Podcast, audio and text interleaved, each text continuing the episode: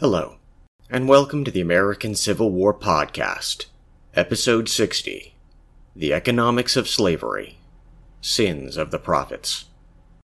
The wealth and power of Dixie was built on slavery and cotton in the main, and that is basically the topic that we're going to be exploring today.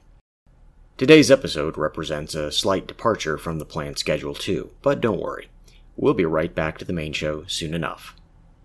Today we'll look briefly at the economics of slavery, variations by region, and the debates and questions regarding it in the antebellum era.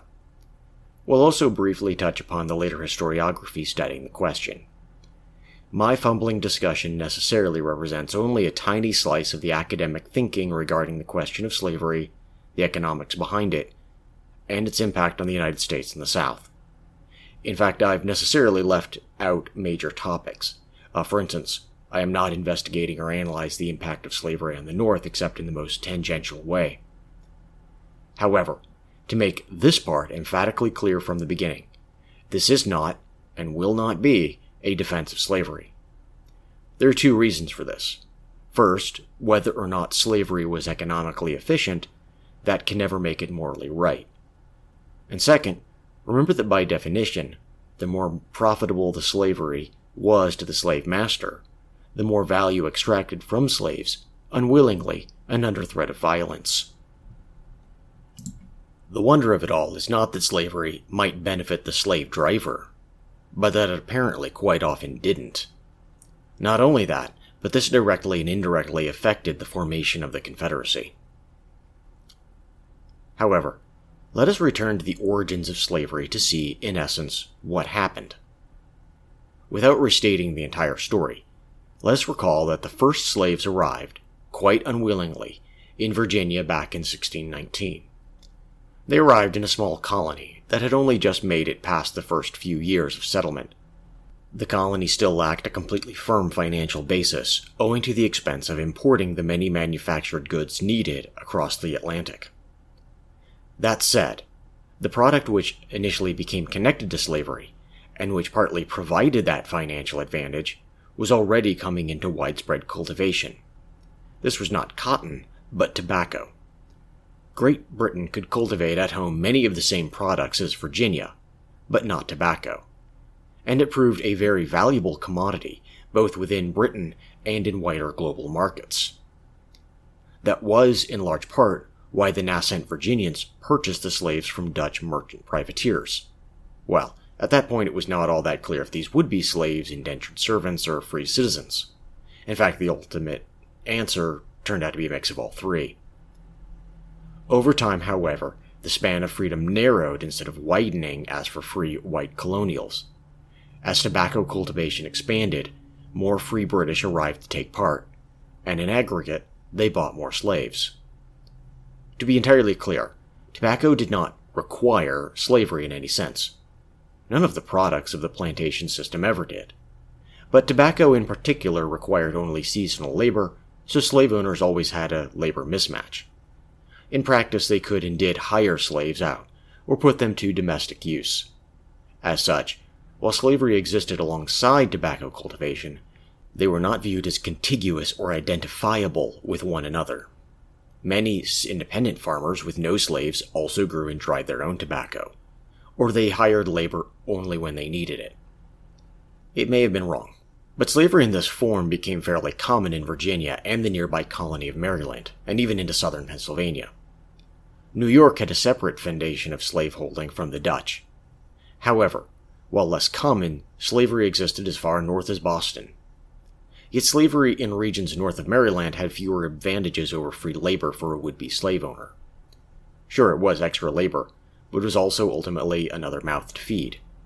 Big commercialized plantations formed rarely in those regions, and so while the institution of slavery lingered, it also never really took over. The word plantation here is important.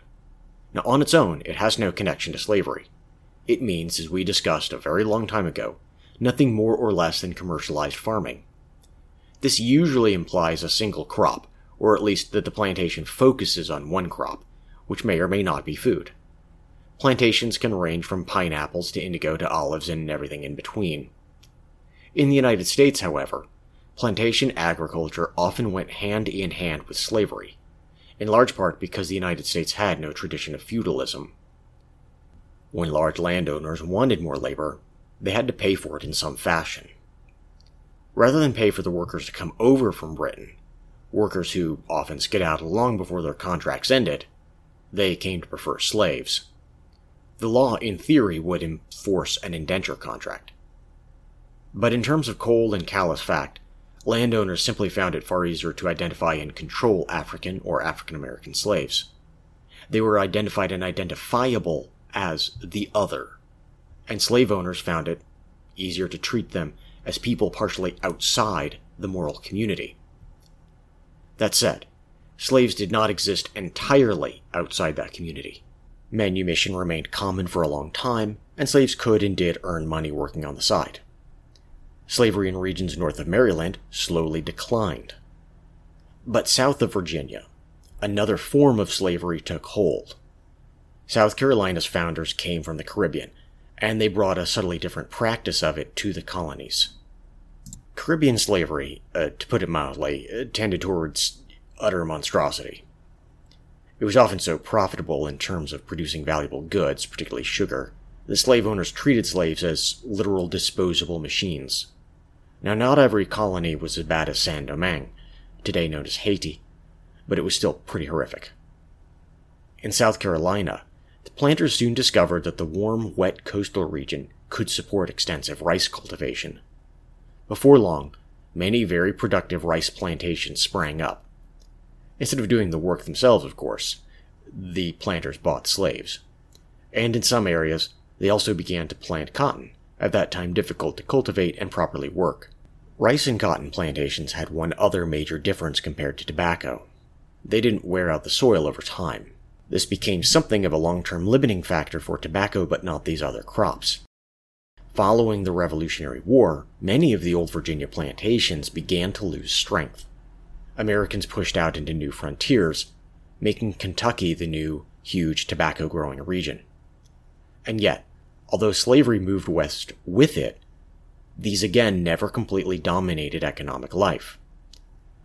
Now, for practical reasons, we are going to leave sugar and indigo mostly out of the story here. They were important crops in their own way, but relatively marginal to the economy of the United States in this period. That said, indigo plantations existed alongside cotton and rice. Some sugar plantations occupied entire islands in the Gulf, acquired once the United States incorporated Louisiana. But because these were limited to only specific regions, much as cotton was in the early years, they're not as important to the overall story. Now, again, following the American Revolution, when it seemed that slavery might enter a permanent decline, the cotton gin renewed the peculiar institution's lease on life. It allowed cotton cultivation to profitably spread far inland, and slavery followed in its wake. Indeed, once Americans began to dominate the Mississippi, slaveholders turned that into an archery of slavery, as well as commerce and communication, and slavery spread both up and down the river's length. One very good question, however, is why this happened. Cotton did not require slaves to pick and grow it any more than tobacco, but put a pin in that idea as we'll return to the point. Many free families, whether of European or African origin, farmed their own cotton and sold it on the market alongside slave drivers. Now, all of that was building up to this. The economic data strongly suggests that slavery was not more productive than free labor. However, plantations with large slaveholdings tended to drive the cotton economy far more than free farming. How do we square these ideas? First, remember that slavery did not begin with large plantations. Many free families had originally purchased just a slave or two. However, by 1860, we see that slaveholding had slowly become more and more concentrated. That is, there were fewer slaveholding families, they were much wealthier, and they owned more slaves. It was possible to break into the ranks of these slaveholders, but increasingly difficult. Not coincidentally, they also increasingly formed strong family ties among other wealthy slaveholders. At a basic level, the process here is fairly comprehensible. Slaveholders drove profits by, in economic terms, underpaying their workforce. No free laborer would work for two small portions of food, sleep in a rotting shack on the bare ground, and go about clad in the very cheapest clothing. Only the most destitute of urban poor would live a lifestyle nearly that bad. Any healthy man could do better, often the unhealthy ones too, and even free African Americans who face the social disadvantage of racism would do better. For comparison, remember that in our last episode, Ulysses Grant had a terrible time starting up a working farm that would deliver a sufficient lifestyle for his family. Even so, however, he had at minimum assets worth several thousand dollars and could bring in a crop to feed his family. The house he dubbed Hard Scrabble actually still exists today and was rather decent accommodations for the time. People could, and did, thrive with less. But slaves received far, far less than that. For comparison, settlers during the later Great Plains migration would often build sod houses using, well, dirt walls, dirt floors, and dirt roofs. But these were only temporary dwellings intended for a few years, and they were still much superior to slave quarters. The family wouldn't have much furniture, but they brought some with them, so it was there.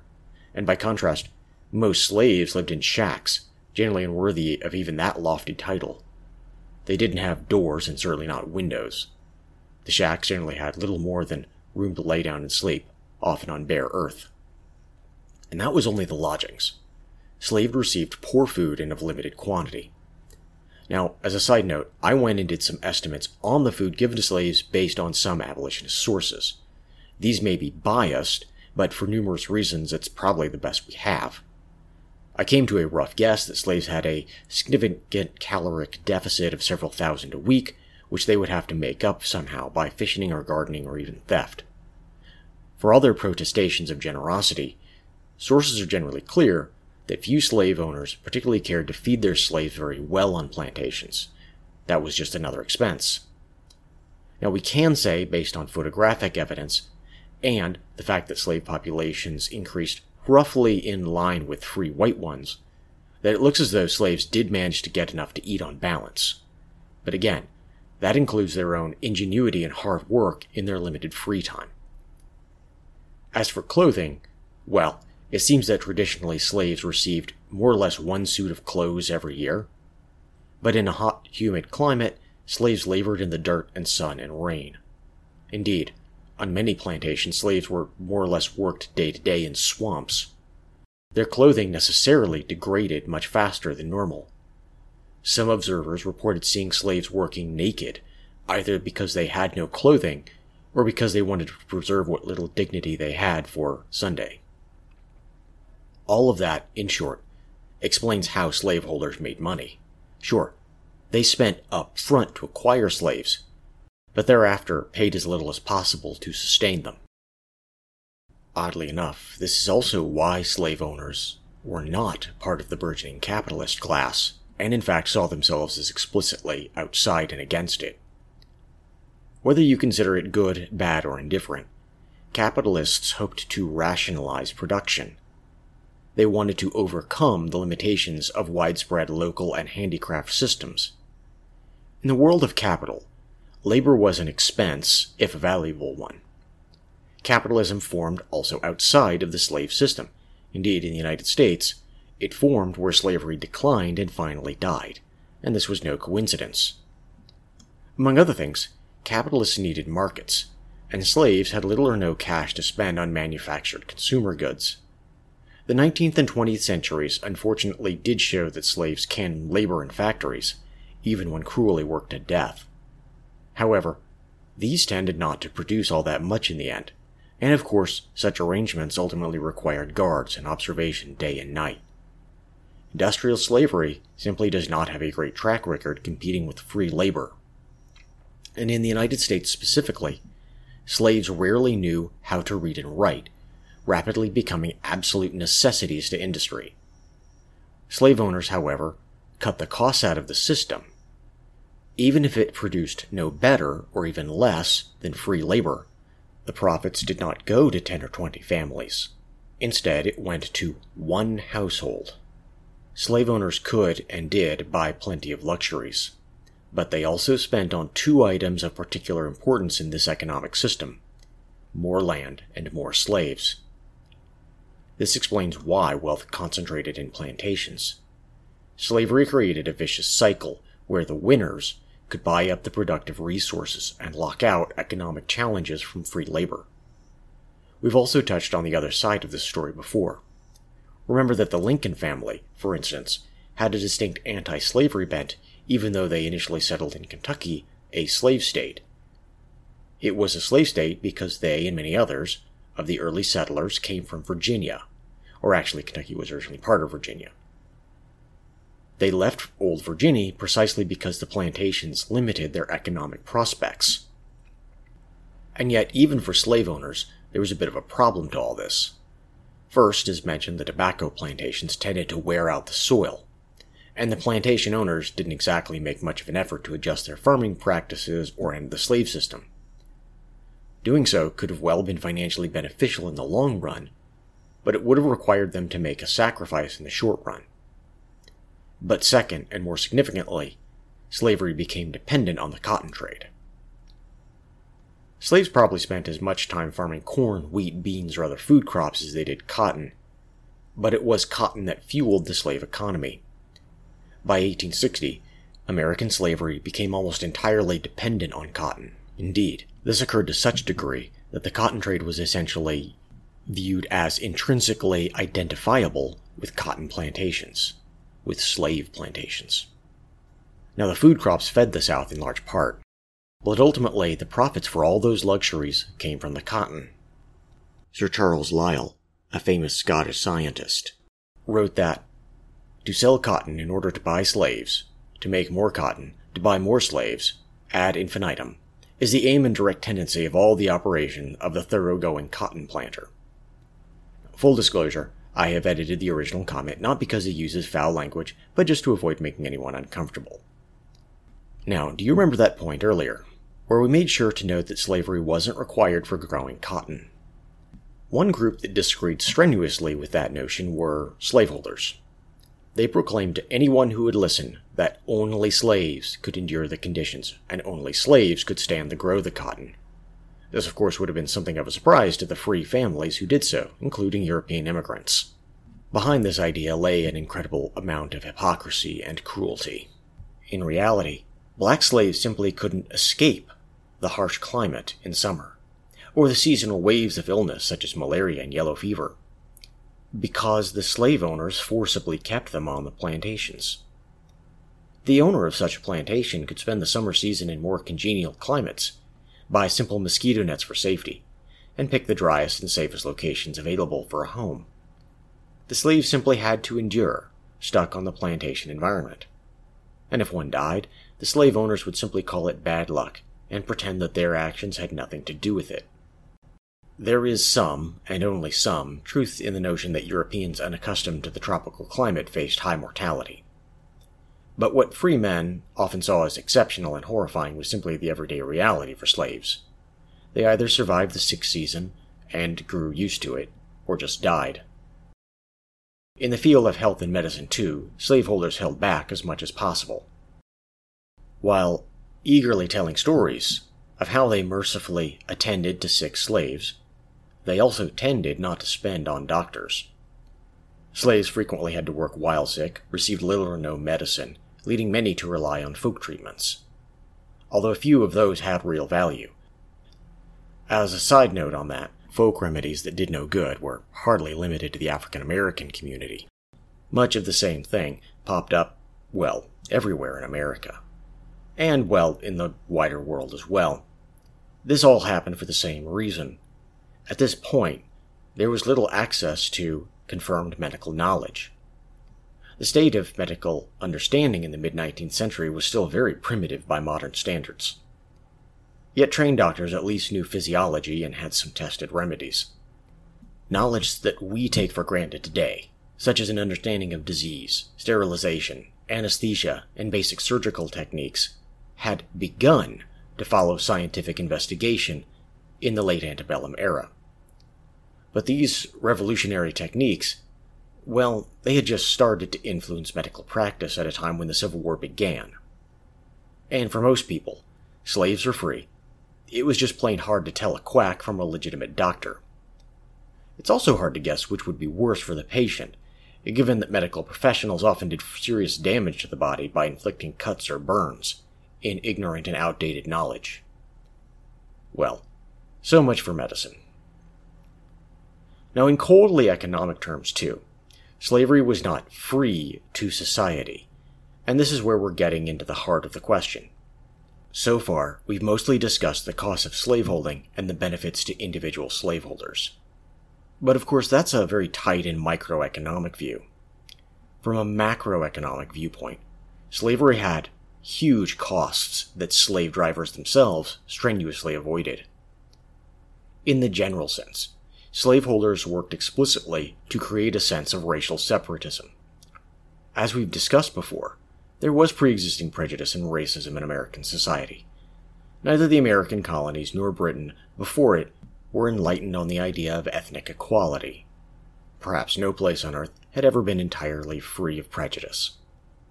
However, in the colonies and also the Caribbean, many slave owners came to intentionally create a sense of racial superiority, and this had a broad impact on society. They did so in a few ways, but primarily by constantly beating the drum on the subject. To justify slavery, African Americans could not be equal, and so the very idea must receive immediate challenge whenever expressed. One specific example of how they communicated this idea was to insist that slaves were actually fortunate and ought to be grateful. Slave owners, and those willing to support slavery, portrayed Africa as a benighted place devoid of civilization. Now, unfortunately, we don't have time today to go in all the ways that Africa, or even West Africa alone, completely disproves the slave master's preferred image of a savage and lawless primitivism. Now, that might be a worthy episode someday, but it is a huge topic. There were, and had been, many strong and technologically developed civilizations in Africa. Speaking of West Africa alone, we see some of the finest metalwork in history, often surpassing contemporary European work. But we've also mentioned one of the more significant technologies because West Africa had a highly effective agricultural system. Although, of course, it is a very large and diverse region geographically, much of the region does have relatively thin soil. But the peoples of Africa found brilliant ways to make the most of it. And in fact, this is one reason why Europeans wanted African slaves. They already had the knowledge and skills to effectively create intensive agriculture in the Americas. Bitterly, the impact of this expertise often went entirely unrecognized. However, slave owners did not simply rely on a general feeling or sense of racial superiority as they had wealth and social influence and dominated political positions in the South, slave owners also passed laws to control African Americans, free and enslaved. More to the point, they were very often the same men enforcing those laws, which gave them a rather sizable amount of social control. For example, put yourself in the shoes of an antebellum slave. In much of the South, it was explicitly illegal to teach you how to read. If you did attain your freedom, a difficult and daunting prospect, but which did happen. You might be forced by law to leave home or surrender yourself back to slavery. Yes, that, that was a thing that happened. If you avoided those troubles, there might be no regular schools at which you or your children could learn because authorities harassed or just forcibly closed them. And in all of this, you might have to rely on sympathetic white men for legal assistance. African Americans could not testify in court, and certainly would not be getting law degrees. The authorities, and often just random people, had pretty much free license to abuse you on a whim. But in a more specific point, slave owners kept the militia system active. Militias and slave patrols watched for any sign of uprising, and sometimes just invented them out of sheer paranoia. Slave patrols watched the roads and checked that every slave must have a pass to travel woe to any caught without one. The punishments available might start with a severe lashing, but some slaves who tried to escape, or who were just caught out by circumstances, could bear lifelong injuries for their trouble. Some never made it back home alive. Needless to say, no free state would go to that much trouble just to chase down and hurt anyone short of an escaped prisoner. And of course, the similarities between slaves and prisoners are, well, Obvious. But slave patrols were not free, even though the slave owners legally mandated that free men do them for nothing. They represented time and effort that could have gone to other matters, whether production or recreation or self improvement through education. And all of these methods of control existed just to ensure that slaves had few escape methods. And it did work. But we can also say that it had a terrible price for society. Certainly, the aggregate effect of all of this was to brutalize white culture. It became normalized to exert everyday violence against African Americans, and that violence had no social restraint. But of course, these have invisible economic costs. Yes, slaves could produce, though probably not as much as free labor, but they did not consume. Instead, slave owners took the wealth and reinvested in land and slaves. And while increasing their level of control ever more, this practice also fundamentally broke the feedback loop of economic growth. The South had once been partly dependent on tobacco exports. Now entire states became almost entirely dependent on cotton exports. The South grew little industry and seemed less and less interested in starting it. Those industries that existed struggled against Northern and European imports. Although this was a source of grievances against Northern manufacturers, it was Southern slaveholders themselves who caused the situation. While in part, the South would have an economic advantage in agriculture and disadvantages in some areas of manufacturing, real opportunities existed. But would be Southern industrialists often could not assemble the economic or human capital to compete successfully. That available capital went into land and slaves. At the same time, those who might work against the existing system ultimately resigned themselves to it or just left. Population drain was a real issue in parts of the South, or rather than drain, relative stagnation. The decades preceding the Civil War were years of explosive population growth in all of the northern states, but not the South. Just to take two examples, the state of Ohio's first census took place in 1790. Even allowing for a few decades of extremely high growth in the early years, the state easily overtook South Carolina's population before 1820. And then Ohio's population quadrupled again before 1860, whereas South Carolina's numbers barely budged. By comparison, Virginia did somewhat better, but not especially well. And even a young and fast growing slaveholding state like Mississippi could not compete for population growth compared with a state partially driven by slavery like Missouri, let alone Ohio or New York. Simply put, the states dominated by slaveholding lacked most of the economic opportunities for immigrants. In the Upper South, in fact, one of the major sources of cash for slaveholders became selling slaves to the Deep South. And that is in fact partly why states like Mississippi grew at all. Masters sometimes brought slave gangs into the region, and often purchased them from the Upper South.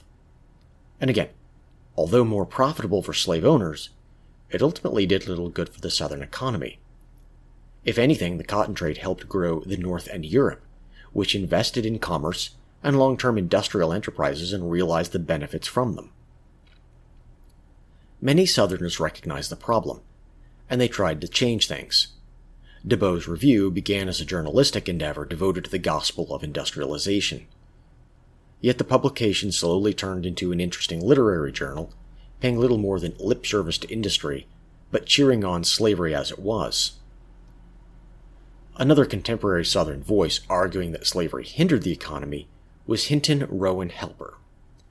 A North Carolina man, he wrote The Impending Crisis of the South and published in 1857. While not what we would call up to the best standards of writing and economics, Helper did point out many of the flaws of the slave system. We should understand, though, that Helper still viewed race through an extreme white supremacist lens. He only wanted to help white men as he saw it, not African Americans. However, Helper actually targeted slavery in seemingly its strongest point agriculture. He compared the productivity of northern and southern states in an attempt to prove that, well, there was a real problem. Now, when radicals such as John C. Calhoun realized how fast the northern states grew and kept growing, he instinctively fell back on defending the slave system. Therefore, slave owners treated it as a necessary fact that said growth must somehow be because the North cheated or exploited the South. Helper agreed with the implicit point that the growth would have been more even between the sections, but pointed to slavery as the cause for the difference. And he may actually have been right on that. Slave owners looked at the bales of cotton and bundles of tobacco piled up to the sky on the wharves of Baltimore and New Orleans as proof that slavery worked. But even those men who laughed at morality and tried to exact every ounce of labor from their slaves rarely had the mental equipment to do so. American literacy rates ran high, including among the planter class, but they generally had no clear model of analyzing productivity and spent very little time on it. Indeed, quite a few seem to have left no clear written trail at all, or only a very sloppy one of receipts in the odd legal document, one reason they frequently fell into debt. While certainly far from living paycheck to paycheck, many did live harvest to harvest. The lack of documentation, combined with the sheer scale and diversity of the problem, helped make it very difficult to clearly analyze the slave system in retrospect. To a degree, every plantation was its own world. Now, generally speaking, the earliest investigations felt that slavery was unprofitable compared to economic alternatives as a rule. Now, unfortunately, much of this analysis, which was popular in the 1920s, engaged in overt or covert racism and assumed the very best of the slave owners, their actions, and motives. There are reasons to believe that slavery lived on borrowed time. There are good reasons to think that it was economically irrational. But neither of these stem from hearts overflowing with the joyful love of all humanity. In major parts of the border states in the Upper South, it appeared even to many slave owners that the vitality of their institution was draining away towards the Mississippi. In parts of Maryland and Virginia, especially, many planters began to fear that they would lose their, well, esteemed social privilege and position. In any case, this school was popular during the reactionary Wilsonian period. Now, a later school, operating in part contemporaneously with the civil rights movement, looked at slavery in a much harsher light. They concluded that it was indeed profitable, and the profit simply came from the exploitation of the workers. You may be able to see some amount of Marxist analysis in there as well. Now, this isn't wrong, but there are some limitations to this viewpoint. It's arguably correct in its interpretation of the exploitation of slaves, but it didn't necessarily take into account the overall impact of slavery on the developing economy. More recent analysis has focused on areas of understanding how slaves themselves participated in the larger economy, or even created economies among themselves. Macroeconomic views have also stepped back to look at how slavery affected the Southern economy, noting, for instance, that it impeded the development of railroads. Similar studies have looked at how, in essence, slaveholders forced the continuation of agrarianism in order to maintain social control over slaves. Many of these analyses concluded that slavery had deep and self destructive flaws. Whether or not it was bound for destruction, something had to change. But in their pursuit of permanent power, slave owners in 1861 could not accept this. And trying to maintain their position forever, they instead created the conditions for a new revolution. And they believed that their system was strong, but swiftly discovered to their horror that uh, Nobody else agreed. In particular, the British government disagreed very strongly with the notion that slavery was here to stay, and their opinion carried a certain weight wherever the oceans reached. And crucially, when Southerners thought that, well, they had to have the slaves so they could grow the cotton, Britain instead looked to Egypt and India, ancient cotton growing regions, for a new source of supply. In the end, the Civil War proved that, well, the South was wrong. And they always had been. Thank you for diving into this uh, difficult and somewhat painful topic with me. I appreciate everyone's support. This has been the American Civil War Podcast. Thank you for listening, and I hope you'll join us next time.